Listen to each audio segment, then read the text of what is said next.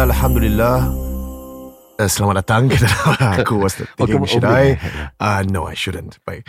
Uh, dalam ruangan uh, NJU Yeah. yang mana Yeah. podcast ini dibawakan khas kepada anda oleh teman-teman kami di Darul Arkam SG. Alhamdulillah. Dan bagi mereka yang nak dapatkan uh, butiran-butiran lebih lanjut mengenai program-program yang mereka jalankan 63488344 ni talian mereka 63488344. Dan juga boleh ikuti Instagram dan juga TikTok mereka Darul Arkam SG. And now it's on to the show.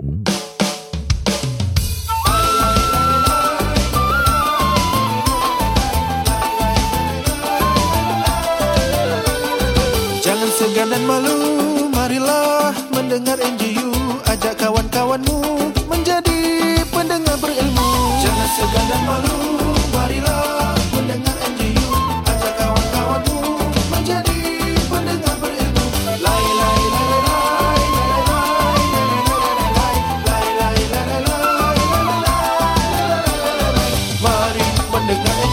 Selamat kembali ke dalam podcast NJU Non-Judgmental Ummah Non-Judgmental Ustaz Non-Judgmental Ustazah Non-Judgmental University Oh, oh. Non-Judgmental uh, UNI Non-Judgmental Ukhwah. Ummati Umati umati. Okay Non-Judgmental Ukhwah Yeah. Non-Judgmental uh, Um, eu- Euphoria That's Euph- EU That's Euphoria EU is sorry. E kan.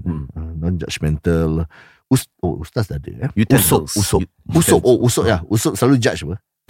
Eh, tak usuk juga. kebanyakan dia judge tapi yang ni usuk yang tak judge punya lah. Mm. Mm, mm. Okay kita ada soalan jawab uh, Yang boleh ditanya oleh para pendengar Ya, silakan. Yang mana Ustaz akan jawab Anda bertanya Ustaz menjawab Ya, ya. Kira dah- rasa selamat, rasa selamat eh. Ya, ya. Ustaz Nuzan yang tukang jawab, Of takkan course kita lah. yang jawab. Ah, kan? Kita doakanlah Ustaz Nuzhan sentiasa Ah. ah. apa tu sihat Amin. eh sentiasa diberkahi Tuhan dan sebagainya sebab uh, tanpa beliau yalah NJU tak ada lah kan sebab Hmm. siapa nak menjawab soalan-soalan agama ni Banyak. Ah, kan. Eh, Masya Allah. Baik. Jadi silakan dengan uh, soalan-soalan kita nak mulakan dengan uh, perbincangan menerusi talian ataupun uh, penulisan ya uh, Raja Razi. Okay, uh, mungkin saya um, I, I'll float the question first to Ustaz Nuzan. Thank you so much for being with us tonight. Um, saya nak tanya Ustaz ni tentang minyak wangi ni. Ini selalu orang berdebat dengan saya Ustaz. Ui. Saya pernah belajar pada masa dahulu Ah. bersama Ustaz yang berbahagia Ustaz Jalil. Dan sekarang beliau ada di uh, apa ni RUNM tak silap saya. Mahkamah Syariah. Mahkamah Syariah ya. Dan uh, orang tanya beliau tentang uh, minyak wangi. Ah. Minyak wangi yang ada perfume, boleh tak kita buat Minyak wangi solat? yang ada perfume. Ya, eh, ah, salah maafkan saya. Ya. Alkohol, Perfume yang ada alkohol Ustaz. Oh, ya. ya, boleh tak kita buat solat? Oh. Jadi jawapan daripada Ustaz Jalil ni, ni saya hanya kongsi bersama semua yang sedang Hmm. mendengar kabilah-kabilah NJU. Hmm. Beliau katakan mungkin alkohol Hmm. di minyak wangi dan juga alkohol yang digunakan di dalam air arak Hmm. adalah different alkohol. Alkohol Hmm. ada macam-macam alkohol. Alkopop Ayu. Oh, Alkopop jangan pernah dengar eh? Uh, Alkopop adalah satu minuman beverage yang mana anak-anak muda suka minum. Hmm? Uh, bukan anak-anak muda Islam lah maksud Ya. saya. Itu satu perkara yang uh, satu um, introduction to alcohol. Oh. Contohnya dahulu ada brand yang dipanggil sebagai Jolly Shandy Hmm. yang ada zero point like 0.5 percent Ya, ya, ya. alkohol ke Hmm. apa. Yeah, it's really minimal dan um, you know dulu-dulu macam orang tri lah minum. Hmm. Tu tu alkopop. Ya, ya, ya. ya. Alkohol actually alkohol dia ada several different alkohol lah. Yalah. Ada ah, ethanol lah apalah Yes, dan sebagainya pecahan yang Butanol. ya. kepelbagaian. Hmm. Tapi untuk minuman mereka akan campur dengan uh, air-air yang lain. Ya, ya, ya, sama ya. ada sebuah uh, botol tu ada 40% alkohol. That's quite high ya. Hmm. Oi. Uh, it's kind of poisonous as well. Alkohol secara Hmm. karakteristiknya adalah poisonous dan Ya. kalau it gets lesser 20%, 15% pun ada juga minuman sedemikian. Okay. Ya, ya, ya. Uh, dan alkohol di dalam minyak wangi pula diletakkan uh, supaya dia akan evaporate dan leave leaving the scent on your skin. Right. Oh. So bukan kita minum. Ya, ya. Macam mana Ustaz? Jadi uh, pada Ustaz Jalil tu beliau katakan Hmm. um, tapi alkohol tetap alkohol. Mm-mm. Saya tak cakap tak boleh tapi Okay. lagi baik jauhkan. Okay. Itu dia yang beliau katakan. Baik. Pandangan Ustaz pula macam mana? Pertama eh sebelum kita nak cakap pasal alkohol itu sama ataupun alkohol tidak sama saya nak tanya hukum minum alkohol itu haram. Hmm. Hmm. Hukum terkena alkohol di tangan atau di kaki. Taruhlah memang anji kau ke, memang berbengkok ke, Oi. memang Hitam eh. uh, saya, ya. berbuih lagi. ya. Oh, oh. Singapore sling ke, memanglah betul-betul alkohol. Hmm. Kalau memang yang arak tu sendiri, Hmm. Bukan minyak wangi, Ya. bukan swab, Hmm. terkena dekat kain awak, Hmm. Aha. kemudian kain awak awak buat solat. Sah atau tidak tu dulu? Oh. good Ha, sebelum cakap pasal yang sintetik Alkopop, ke, insentif, Jolly Shandy ke apa semua Ya, kan. ya, ya. Ah, yang itu terkena dekat pakaian, Aha. terkena ataupun memang ada lah Hmm, di pakaian, kemudian dibawa solat. Ya, ya. Sah atau tidak agak-agak? Sah? Ya. Kenapa? Kerana memang ada uh, bukan majoriti. Pandangan jumhur ulama mazhab Syafi'i menyatakan itu najis. Tapi ada pandangan daripada minoriti mazhab Ya. yang menyatakan bahawa alkohol yang memang betul-betul alkohol. You don't debate about what kind Yeah. of synthetic or non-synthetic. Hmm. Itu haram minumnya. Hmm. Ya. Bukan Yeah. dia sebagai najis. Hmm. Ya. Mereka menyatakan itu demikian. Jadi itu yang pertama kita establish dulu. Okay. So from that understanding, we can know after we derive to adakah alkohol yang digunakan pada minyak wangi sama dengan alkohol yang digunakan minum. Hmm. Dia dah lebih ditapis lagi sehingga alkohol itu dari proses dia uh, dijadikan saja berbeza Hmm. kemudian dia penyulingan sintetiknya dengan tiruannya kata para ulama sekarang Hmm. muzakarah fatwa Malaysia muzakarah fatwa dunia menyatakan dia bukan alkohol yang sama Right. Ha, jadi secara ringkasnya Hmm. Tidak menjadi masalah kalau kita memakai minyak wangi yang beralkohol untuk solat. Ya. Tapi seperti mana kalau kita nak keluar daripada segala kekhilafan, tentu kita tidak menggunakan yang ada alkohol. Jauhkanlah. Jauhkan. Jadi Jadi, kalau secara, secara ringkasnya sah. Tak kalau masalah. imam berbau Chanel tu okey lah. Ah, boleh. Hmm. Ha, tapi saya suka sekarang saya tengah CK1. mencari Brood. ba- baccarat, baccarat. Bakarat. Bakarat? Ah, bakarat. Bakarat Bakarat, kan judi, haram Ustaz. tu judi Ustaz. Sabarlah kau ni. Dia punya brand lah. Bukan tu brand dia tu. Oh, Bacardi. bakarat, bakarat. Oh, bakarat. Ya, Bakadi lain. Oh, Bakarat dia warna merah punya botol tu Itu Saya Itu a, a bit mahal sikit lah Tapi saya cari yang Dia dekat Dubai Dia ada Aha. satu Satu satu orang ni Hmm. Saya tak ingat apa Dia punya YouTube eh Hmm. Dia boleh bau apa yang you ni You Apa Smell You You punya wangi Ha. And dia boleh tiru sama Oi. Ui, Exactly. menerusi hidung dia saja. Melalui hidung dia Because dia memang ni lah Apa mixologist eh Apa eh Yes. Mixology. jadi itu satu ilmu yang sukar. Hmm. Walaupun setiap proses minyak wangi tu ada perbezaan dia tau. Diorang akan perap dululah, diorang cakap ni apa ada secret recipe lah Hmm. apa semua. Tapi orang ni selalu buat dekat lah, rapat lah eh. Hmm. Ha, jadi saya pun pergi juga dekat kedai-kedai, dekat Mekah, dekat Madinah, dekat mana-mana semua. Hmm. Ya. Ada juga yang dekat dengan bakarat tu. Kawan saya lah recommend tu bakarat tu kan, Sulaiman ni. Jadi bila saya try memang memang Kena dengan ustaz punya ah, jiwa lah dia. Kena kena Yes, sangat. yes, perfume. Ah, Right. Kena sangat. Important. Itulah. Hmm. Itu dia. Hmm. Jadi siapa So, yang ada boleh you know. boleh beritahu lah. Hmm. Okay. There's four types of alcohol if you have to know. Yes, There's, what's that? Cold down. There's your ethals, your denatured alcohols, Wow. your isopropyl, Hmm. and also your rubbing alcohol. Rubbing, yeah. But of course, the one that we know and love, I mean, not me, I don't love alcohol. Of course. Uh, people might love alcohol. Is Oh. ethyl alcohol. Ni adalah ethanol ataupun grain alcohol. Right. Okay, tu untuk apa? Untuk alcopop. Itu lebih kepada yang minuman tu Itu eh. yang untuk Bacardi lah. Ah. Untuk Bacardi. Yalah. Bacardi lain, Bacardi. Oh, Bacardi. Oh. Astagfirullah. tadi. Kenapa kita mempromosikan brand-brand ini? Ini adalah NGO Tak, Astagfirullah. kita bukan promosi ini adalah haram. Kita Ya. nak bilang orang semua ini adalah haram. Baik, Ya. seterusnya mungkin. Ah. Seterusnya. Dia ada soalan Sudahlah, tidak saya boleh cukup-cukup lah teruskan ni. dengan soalan seterusnya. Ah, boleh Razi nak Okey, teruskan. Ini mungkin soalan ni kita semua boleh relate Ustaz. Hmm. Daripada Syaz Ana, beliau tanya, Salam Ustaz. Kepada Ustaz saja yang boleh beri salam, bukan dengan kita sekali. Ya. Saya uh, saya adalah seorang anak perempuan yang berumur setahun lebih saja. Hmm. Kadang you anak perempuan bila tengah pakai pampers kadang-kadang jalan-jalan jalan ke alamak pampers dah bocor. ah. Hmm. Dah bocor ni macam mana ni? Hmm. Dan dia macam dah tak confident tau dekat mana terkena uh, najisnya di mana. Dan Hmm. beliau tanya uh, dah check bocor dekat bahagian tepi pampers masalahnya ni saya tak tahu eh, Dia dah bocor ke dah bocui? Lain eh? oh, oh ah, dah bocor dah bocor lah. okay. Bocui kira kalau dah besar mungkin Hmm. kan ah, dah kena ketangkap dengan mak dia dah bocui lah. Okay, okay. Ya. Masalahnya saya tak tahu Ustaz dekat mana tempat spesifik yang dah terkena najis Hmm. terutamanya di kawasan berkarpet yang Ah. bersaiz besar Ustaz. Adakah perlu sucikan seluruh bahagian karpet? Hmm. Okey. Oh, burung. Ini yang tanduk tak tak tanduk.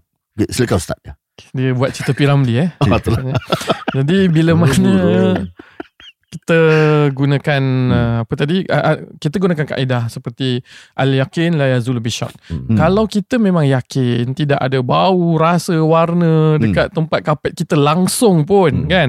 Uh, kita rasa dia dia memang bocor, bocor memang bocor tapi bocor tak semestinya dia tercecer ataupun terkena kat mana-mana. Hmm. So kalau kita tak tahu memang tak nampak Ya. kan kalau kita rasa yakin tak ada tak adalah dia tapi Hmm. kalau kita rasa tak dia mesti jatuh punya ni Hmm. ni mesti jatuh cuma saya tak tahu jatuh kat mana sahaja Ui. Ah, jadi adakah nak cuci semua kapet?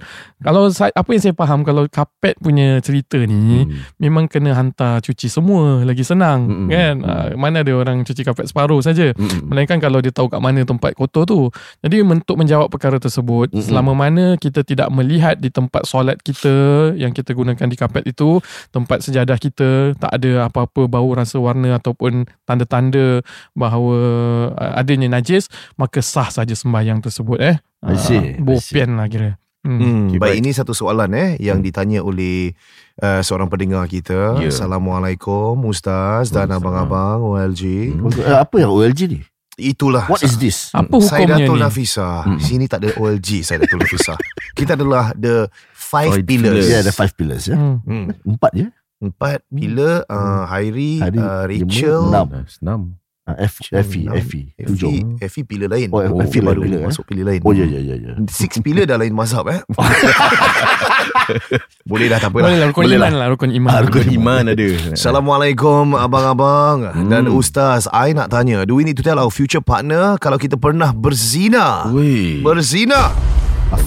What if he knows I pernah berzina then he ambil advantage of me, ajak buat zina, talk about sexual stuff but end up left me. I nak tahu in general if kita ni serious dengan partner, do they need to know kalau kita pernah berzina? Princess Zina.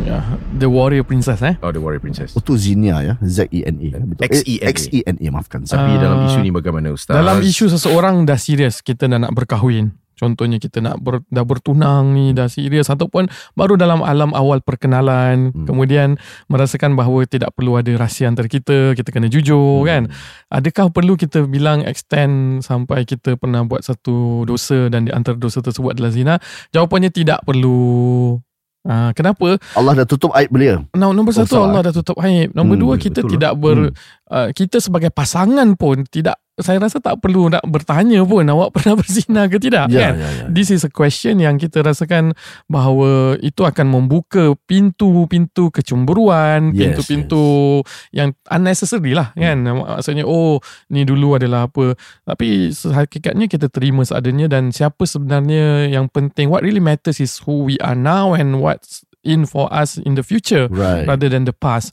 And uh, kalau orang kata habis nanti lambat laun dia tahu apa uh, saya ni bukan dara lah, saya ni bukan bujang. Zaman sekarang apa kita tak boleh nak cakap orang tu dara hanya semata-mata tidak ada apa Darah. uh, darah Contoh. putus darah dan kalau seorang lelaki tu apa tidak ada bertanda bahawa dia tu masih bujang dan Ah. sebagainya adakah itu membuatkan dia lebih suci tidak jadi perkara seperti ini tidak wajar untuk diperbincangkan ma- maupun tidak perlu untuk di apa bangkitkan ataupun diberitahu eh Hmm. Okay. Baik, okay. uh, Wow, Ustaz. soalan Very good seterusnya. ke- Ustaz, eh? Ada lagi masa lagi eh? Ada masa? Uh, saya akan cek masa Hmm, silakan. masa kini daripada Darul Arkam Oh, ya. 13 minit 30 saat. Oh, ada lagi masa Okay. sikit. Uh, dia macam mana? Atau nak saya teruskan? Ada soalan? Teruskan, teruskan dengan soalan lah. Apa dah sudah dibayar? 13 minit mau habis. Apa, apa ini? Baik, soalan dari pendengar kita Raja Razi nak bacakan? Ya ada satu Ustaz hmm. Ni mungkin semua orang boleh relate Pasal ramai orang Melayu Ni menyimpan kucing sebagai pet Hmm. P-E-T pet Binatang peliharaan lah. Ya. Peliharaan Oh binatang Hmm. peliharaan lah Ya. Jadi um, satulah uh, kabilah uh, NJU ni beliau bertanya Hmm. Assalamualaikum Hmm. Waalaikumsalam Saya ingin bertanya kepada Ustaz Saya ada pelihara kucing di rumah Kucing ni suka jilat ibu jari kaki saya Bila dia datang waktu manja dia Ustaz Hmm. Adakah solat dan wuduk saya batal Jika dia jilat ibu jari kaki saya Bila saya sedang solat Terima kasih Ustaz Masya Allah hmm. Kucing ni uh, perlu kita tahu adalah binatang yang dikategorikan oleh Rasulullah SAW sebagai tawafun. Maknanya Hmm. pets yang apa mengelilingi ataupun yang senantiasa berhampiran kita lah. Hmm, berlegar-legar lah. berlegar di antara kita. That's the word lah. Berlegar bersama kita. Subhanallah. Subhanallah dia ni tawafun. Jadi ada satu riwayat di mana sahabat Qatadah nama seorang sahabat ni Yang Abu mana? Qatadah dengan sahabat Ka'ab Abu Qatar. Abu Qatadah Abu, Abu Qatada. Qatada. Abu Qatadah. Qatadah Abu Qatadah dengan uh, sahabat nama Ka'ab Tapi Sa- bila kalau kita namakan anak kita kata dah, Ha. tu dah sebutan dia sedap. Tapi makcik makcik atau nenek akan panggil kata dah. Ah, Betul. Qatada. tak sedap. uh, Katat, katat. Gitu makcik-makcik juga. lah. panggil cat ke apa lah ataupun kat Oh, Ah, ya, sedap juga. Okey, Oh, okey. kat. Okey lah. Okey lah. Okey lah. Itu saja ya. Okey. So Qatada eh. pernah meriwayat apa pernah dalam satu kisah Hmm. beliau ni menuangkan air untuk uduk kepada Kaab.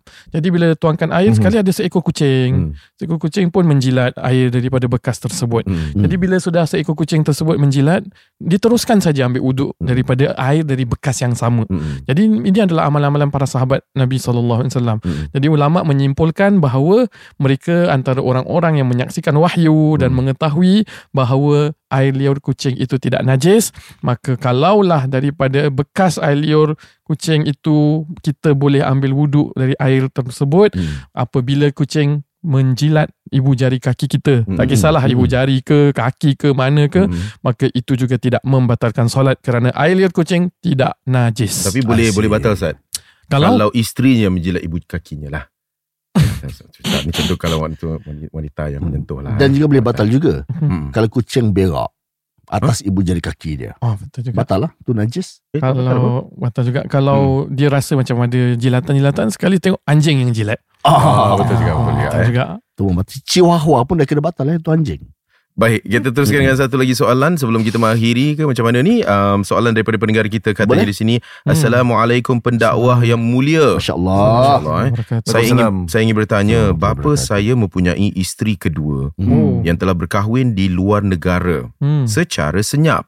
Okey. Seandainya bapa saya meninggal, Mm-mm. apakah wajib kita sebagai anak tiri memberi nafkah bulanan kepada ibu tiri yang kita sendiri tidak tahu kesahihan perkahwinan mereka itu di luar negara? Tak payahlah buat bodoh je lah. Ha, seandainya wajib, seandainya wajib, Hmm. maka siapakah yang harus memberi nafkah itu? Anak lelaki ataupun anak perempuan? Cari kerja lah. Anak kasih nafkah kepada ibu. Macam Ibu mana? tiri lagi tu. Ha, ibu tiri Ah, lagi. Pasal adik-beradik tu tak boleh kahwin tau. Nak kena kenal eh. Takut terkahwin eh. Oh ya. Pernah berlaku eh Ustaz eh. Pernah berlaku. Ya ke benar? Pernah berlaku. Yalah, of course lah pasal tak berdaftar berlaku lah. Kalau berdaftar tak berlaku. Yes. Ah, Oh, ya, ya, ya, ya. Jadi tadi soalannya nampak macam tak berdaftar lah. Ya, ya, memang. Kalau tak berdaftar Tadi ada orang tu dalam pertanyaan tersebut pun menyatakan adakah sah pernikahan. Dia kena Hmm. pastikan sah pernikahan tu tersebut dululah. Hmm. Kalau dia pun tak dapat nak mengesahkan itu sah dengan nikah yang ada wali dan sebagainya, Hmm. maka kita nak hukum sebagai ibu tiri yang pertama belum tahu lagi. Ya. ya. Ha, makanya kita perlu kalau nak bernikah harus yang berdaftar. Hmm. Kedua, seandainya kalau ialah dia dah nikah, Hmm. kemudian memang sah walinya, cuma sekarang ni tak ada surat menyurat. Hmm. Jadi bila bapak dia meninggal, sekarang ni so, apa rumah ni macam mana? Nak bagi faraid rumah kena bagi dekat isteri dekat sana ke? Bagi saya menurut saya periba, pendapat peribadi tidak. Kerana Hmm. sekarang fatwa pun dah menyatakan bahawa rumah seseorang itu merupakan se- anggap bukan hanya seperti harta faraid tapi harta Hmm. yang ada nama ataupun second ownership kepada rumah tersebut diberikan secara langsung eh secara Hmm. seperti hadiah.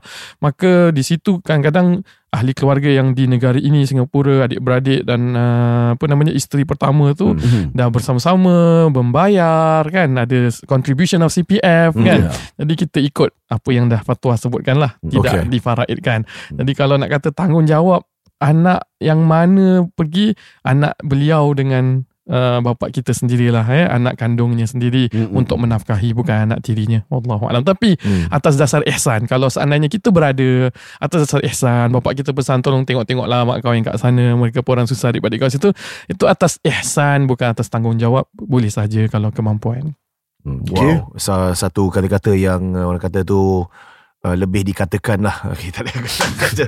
so kita saya satu soalan. Apa? Ada dua soalan sebenarnya Hmm. daripada pendengar kita yang dah pun berada di atas Siapa? NJU. Oh, ya, Muhammad dan ya, juga ya. Kaizan. Boleh kita selesaikan sebelum Boleh, kita beransur ke uh, episod seterusnya? Boleh boleh silakan. Okey, kita bersama dengan Muhammad. Assalamualaikum Muhammad. Apa khabar? Assalamualaikum. Waalaikumsalam. Waalaikumsalam. Muhammad buat panggilan di mana ni? Dari Malaysia. oh, Di kawasan mana? Allah. Semenanjung ke Sabah Sarawak? Bagaimana ni Muhammad? Semenanjung, Semenanjung. Semenanjung. Sepang, Baik, silakan. Oh, Ah, di Sepang. Sepang Okey, ya. Alhamdulillah. Soalannya silakan. Uh, Assalamualaikum Ustaz. Sihat eh? Baik, Alhamdulillah. Uh, nak tanya dalam solat, uh, rakaat pertama dan ketiga, daripada sujud kita nak bangun, Mm-mm. duduk seketika tu dikategori dalam tomak ninah ke ataupun macam mana? Okey. Hmm, baik, terima kasih Mamat ya atas Terima kasih, soalan. Mamat, ya. Okey. Mamat Sepang bertanya Bagus. soal Ah. solat antara rakaat yang pertama dan ketiga ya. Mm-mm. Duduk Rakaat, seketika. rakaat. Ha, Mm-mm. duduk seketika tu adalah uh, merupakan uh, Tomak Tomaninah ataupun sebaliknya. Balik. Bagaimana ni Ustaz? Mhm. satu, satu soalan soalan yang ya betul memberikan penjelasan eh, kepada soalan tersebut. Ataupun sebagai caveat emptor. Oh, Eh, itu, istilah dia. Itu estate eh. Maafkan saya. Ya, ya. Okey. Salah.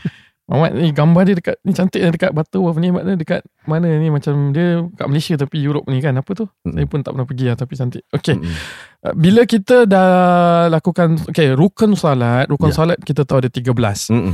Jadi di antara rukun solat itu duduk antara dua sujud. Hmm. Ada pun yang Mamat tanya adalah duduk istirahat antara uh, rakaat selepas rakaat pertama ataupun rakaat ketiga tu sebelum nak berdiri, sebelum nak bangkit tu. Ha, Oh. kadang-kadang kan kita duduk. Duduk itu apa dulu? Duduk tu namanya duduk is- istirahat. Ya. Jadi duduk istirahat tu bukan daripada rukun. Ya. Bermakna kalau kita tak buat pun tetap sah sembahyang kita. Mm-mm. Jadi nak dikategorikan tumak nina, tumak nina tu rukun. Hmm. Maknanya kalau kita tidak ada tumak nina dalam sujud, tak ada tumak nina dalam rukuk, Rukuk, ya. tak ada tumak nina dalam duduk antara dua sujud, maka tidak sah sembahyang.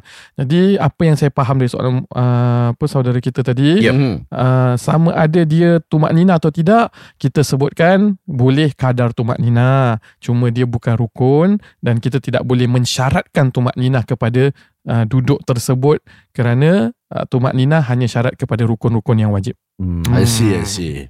Okey, teruskan. Satu lagi. Mm-mm. Seterusnya uh, yang berbahagia Kaizan, Kaizan. Kaizan. Assalamualaikum Kaizan. Assalamualaikum. Waalaikumsalam.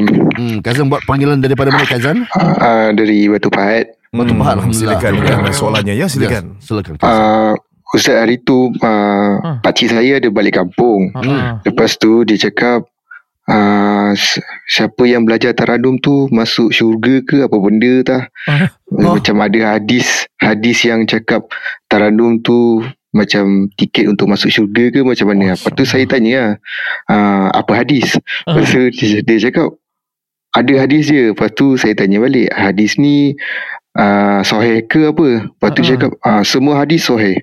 Lepas tu saya dah diam macam tu lah. So, macam ada tar, ada hadis pasal taranum ke Ustaz? Ai, Boleh share? Oh, okey. Terima kasih Kaizan. ya. Kita jumpa Hmm. lagi. Assalamualaikum. Ya, Baik. bagaimana ni? Taranum. Taranum itu kalau kita kena istilahkan tu sebagai melagukan Al-Quran, kita boleh menyatakan itu salah satu perkara yang dituntut dalam agama. Baginda bersabda, "Man lam yataghanna bil Quran falaisa minna." Barang siapa yang tidak melaku, melagukan Al-Quran bukan daripada golongan kami.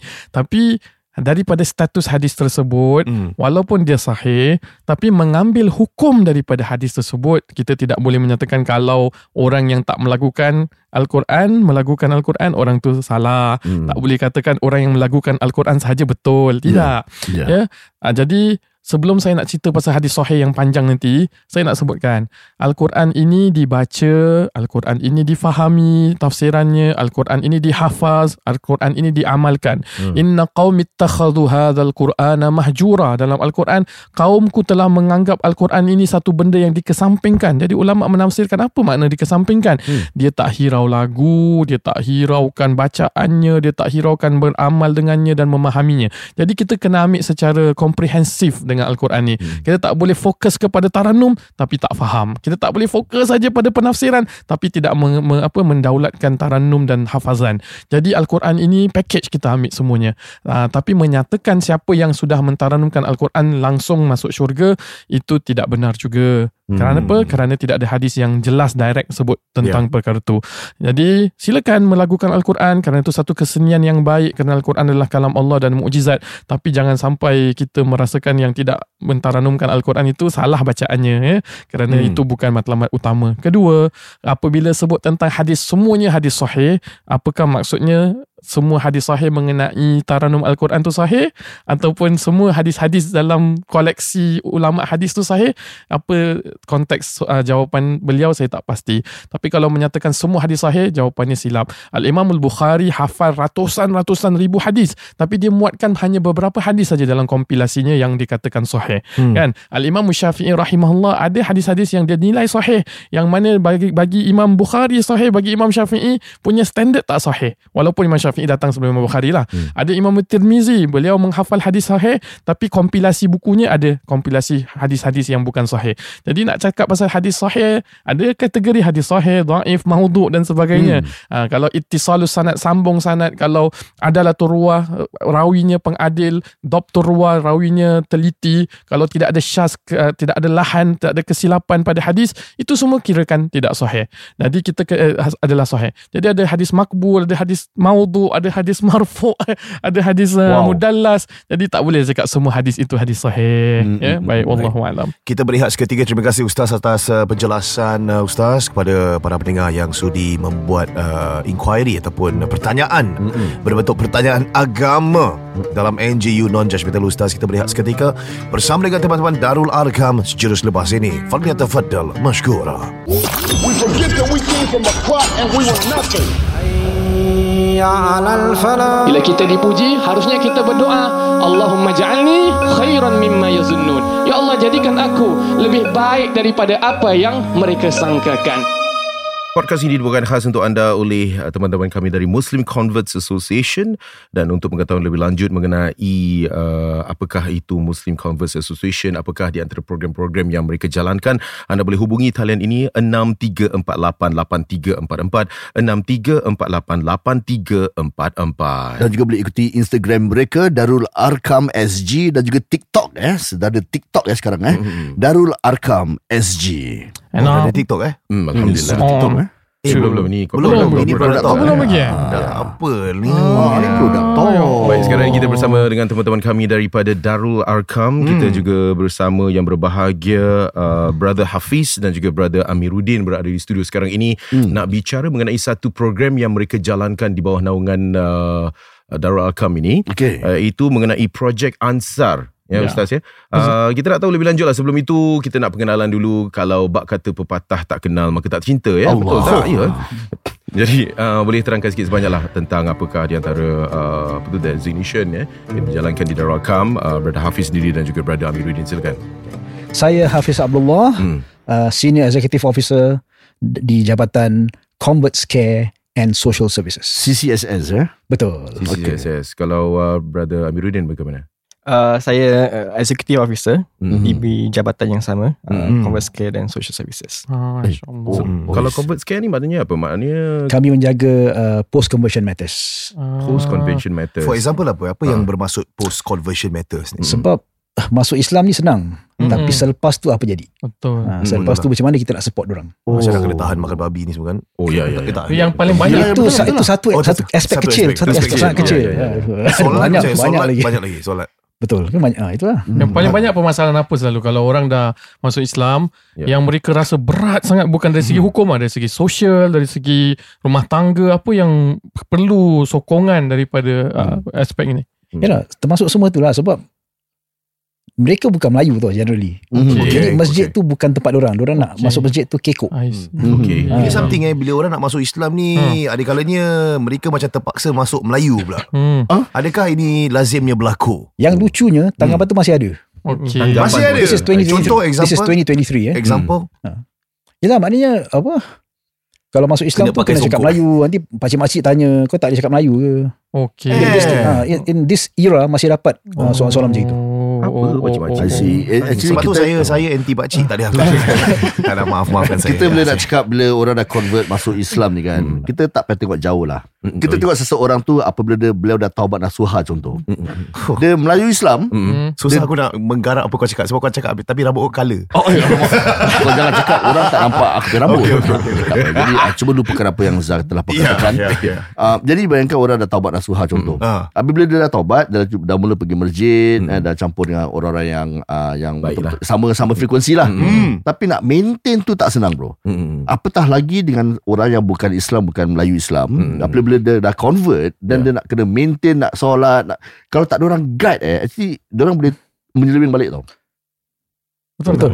ya. Sebab uh, selalunya uh, semangat tu masih ada Hmm. time tengah belajar Okay. sebelum masuk Islam Ya. kan, ada partner. Tapi Ah. bila dah dah masuk Islam, Ya. mungkin lepas nikah ha. dah sibuk dengan hal keluarga lah Yes. nak beli rumah, So Okay. nak, adakah nak besarkan anak. Jadi mungkin dah tak pergi kelas lagi lah. Okay. Hmm. okay. So jadi Jadi- projek Ansar ni menjalankan program-program sedemikian untuk mereka mereka itu. Yes, it's, Betul. it's meant to be among others a support group lah. So uh, apakah Hmm. di antara objektif lah uh, program ini dijalankan? Kenapa projek Ansar? Maybe saya cakap banyak kan. Cik, Cik Amir tu. Amir. Cakap Silakan Cik Amir. Ya. Okay, uh, objektifnya adalah untuk uh, bukan saja untuk converts lah, untuk diorang dapat support daripada uh, Muslims or even di senior converts dan tetapi juga untuk uh, it's a platform for the Ansaris themselves, the volunteers Hmm. themselves to showcase or ataupun to to learn for themselves uh, how to deal with the converts issues. You know that so um, it's not just for the converts, it's also a platform for the Ansaris to develop their own skills semua lah. Hmm. Uh, How to be an Ansari? Okay, so to be an Ansari is actually for now is still not something that kita letak kat uh, uh, social media untuk orang uh, Recruit register. ah, Yeah. yeah. so it's still by invitation for now, and there's a bit of uh, selection process in place, uh, assessment progress process in place as well lah Oh, uh, untuk oh. dorang join kita sebagai Ansari sebab perkara-perkara yang mereka akan um, deal with are very sensitive sensitive issue even though is um, for us maybe it's very simple but Okay. for a convert the deals the things that they have to deal with is very real and very challenging Any example yang sensitif? Possible Mungkin- to share? more on the family acceptance Oh. oh. maybe lepas diorang convert then they may not have the support of their family Ah. ataupun dipulaukan daripada keluarga ataupun kawan-kawan this is where Dawah kami as a whole Hmm. um, kita ada uh, projek Ansar uh, we have national uh, uh, clubs where, where they can meet like-minded people Oh. and then they can actually bond together and then at least diorang ada kawan di Dawah Kam lah I see, I see. Jadi sedang mendengar inilah masanya untuk memberikan sokongan kepada teman-teman kami dalam projek Ansar Mm-hmm. dan telah pun korang sendiri mendengarlah perkongsian daripada teman-teman kami daripada Department CCSS Right. dan untuk maklumat lanjut boleh saja lungsuri laman ni ataupun pergi ke laman social media mereka. Ya benar sekali ya ataupun anda boleh hubungi talian ini untuk mengetahui lebih lanjut tentang uh, detail-detail ataupun program-program mm-hmm. rancangan yang dijalankan di bawah naungan uh, Muslim Conference Association ataupun Darul Arkam iaitu talian 63488344 63488344. Dan juga boleh ikuti socials mereka Instagram Darul Arkam SG dan juga TikTok Darul Arkam SG.